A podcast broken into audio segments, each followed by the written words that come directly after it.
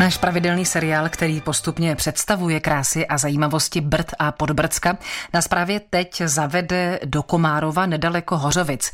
Ve zdejším muzeu, které sídlí na náměstí Oty z Losu v budově pošty, mají totiž expozici spjatou s významnou částí historie i současnosti tohoto regionu.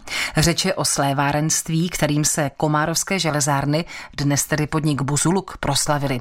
No a víc už nám k muzeu poví jeho vedoucí Josef Erdinger. Toto muzeum má ve sbírce asi kolem 800 exponátů. Tyto předměty městy z Komárov bezplatně daroval Národnímu technickému muzeu pod podmínkou, že zůstanou zde v Komárově. My se tady právě teď díváme na krásné šperky. Ty jsou také vyrobeny tady tady v Komárově. Ano, všechny exponáty byly odlity v Komárově, buď v komárovských železárnách, to převážně 19. století, pak začátek 20.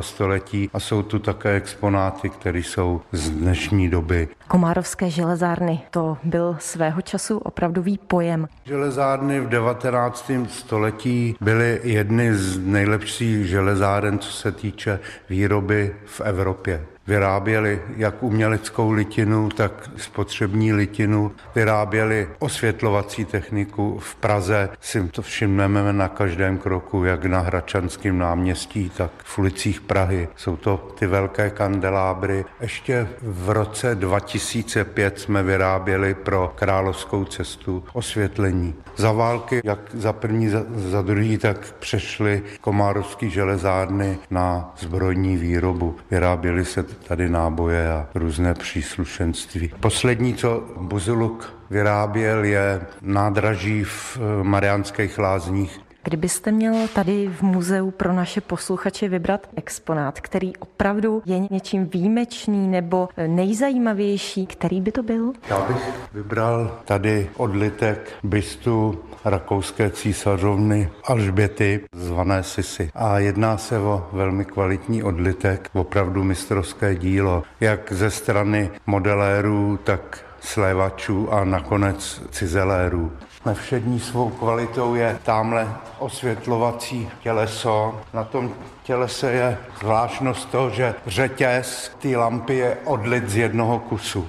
Všechny články jsou odlity z jednoho kusu. Tento exponát byl vystaven na expu v Montrealu. Byl součástí i výstavy 1891 v Praze kde byl vystaven v Hanavském pavilonu, který v té době sloužil jako vzorkovna Komárovských železáren. V současné době se neustále mluví o tom, že již dneska nejsou takový slevači, který by toto dokázali. Není to pravda. Místní slevárně v Komárově takový ještě pořád existují. Říká Josef Erdinger, vedoucí Komárovského muzea. Kateřina Dobrovolná, Český rozhlas. Český rozhlas Plzeň, rádio vašeho kraje.